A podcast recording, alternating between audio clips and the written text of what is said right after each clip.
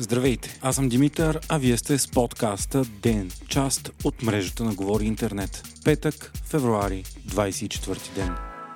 Днес се навършва точно една година от началото на войната в Украина. Денят, след който без патос светът се промени. Минали първоначалния шок, можем да заявим, че никой, включително западните лидери, не очакваха Украина да издържи повече от няколко дни под военната мощ на Русия. Но тя го прави вече 365 денонощия и заради коража на украинската армия получава все повече и по-голяма подкрепа. Прогнозите за разединение не се изпълниха и западния свят нанесе безпредседентни санкции на Русия, намалявайки драстично търговията и зависимостта си от нея. Европейските страни пострадаха най-много и вместо очакваното възстановяване получиха енергийна криза и невиждана инфлация, но въпреки това оцеляха, а най-черните сценарии за колапс на економиката, липса на отопление и режим на тока през зимата не се сбъднаха. Случилото се оказа огромен ефект и върху България, показвайки пропаста между прозападно мислещите и русофилите. Почти сигурно войната бе реалната причина за свалянето на правителството Петков и именно конфликта показа истинското лице на президента Румен Радев. Войната изкара на показ и огромната зависимост на България от Русия, но и възможностите ефикасно да се борим с нея, стига да има политическа воля. Дълго време България бе една от двете държави от ЕСА и НАТО, които не даваха военна помощ на Украина, но за сметка на това се оказа, че нашите военни заводи са били гръбнака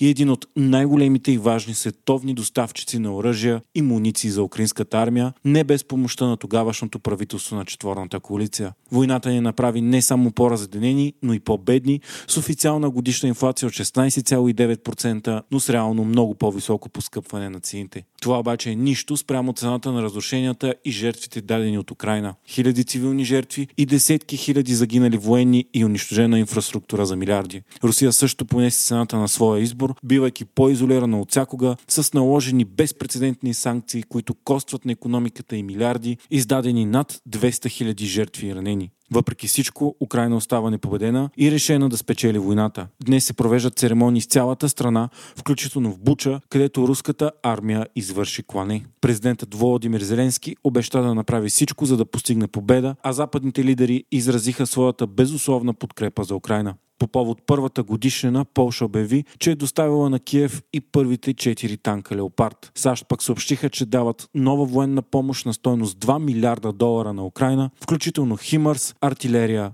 и дронове. Общо събрание на ООН пък подкрепи с огромно мнозинство резолюция, която осъжда нахлуването на Русия в Украина и я призовава да се отегли. Тя бе приета с 141 гласа за, 32 държави се въздържаха, а едва 7 страни гласуваха против. Освен самата Русия, това са Беларус, Северна Корея, Сирия, Никарагуа, Еритрея и Мали. Всяка една от които са авторитарен режим, подкрепен от Москва. Софийският административен съд е уважил жалбите на левицата и продължаваме промяната Демократична България и отменя решението на ЦИК, според което на протоколите от гласуването за предстоящите избори на 2 април трябва да се записват само общия резултат от гласуването от бюлетини и машини, а не по-отделно. Така на практика ще, ще да се засекрети машинния вод и да не може да се прави контролно засичане между ръчно преброените машинни бюлетини и данните от устройството. И в крайна сметка да улесни манипулирането на изборите и купуването на гласове. Утрешен решението на съда следва, че ЦИК трябва да вземе ново решение, защото сегашното противоречи на закона. Най-вероятно е да бъде прието предложението в протоколите да има три графи – гласове на хартия, от машини и общ сбор.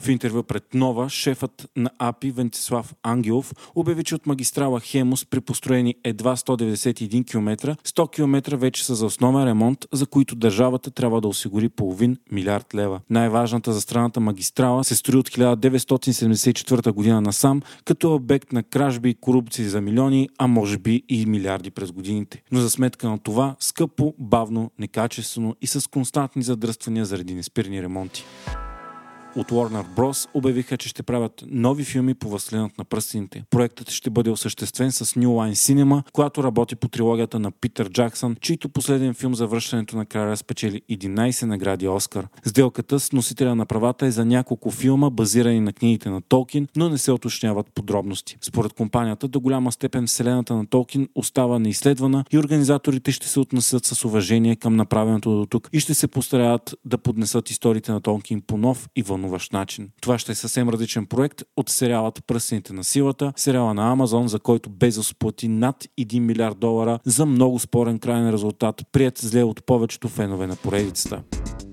Вие слушахте подкаста Ден, част от мрежата на Говори Интернет. Епизодът подготвих аз, Димитър Панелтов, а аудиомонтажът направи Антон Велев.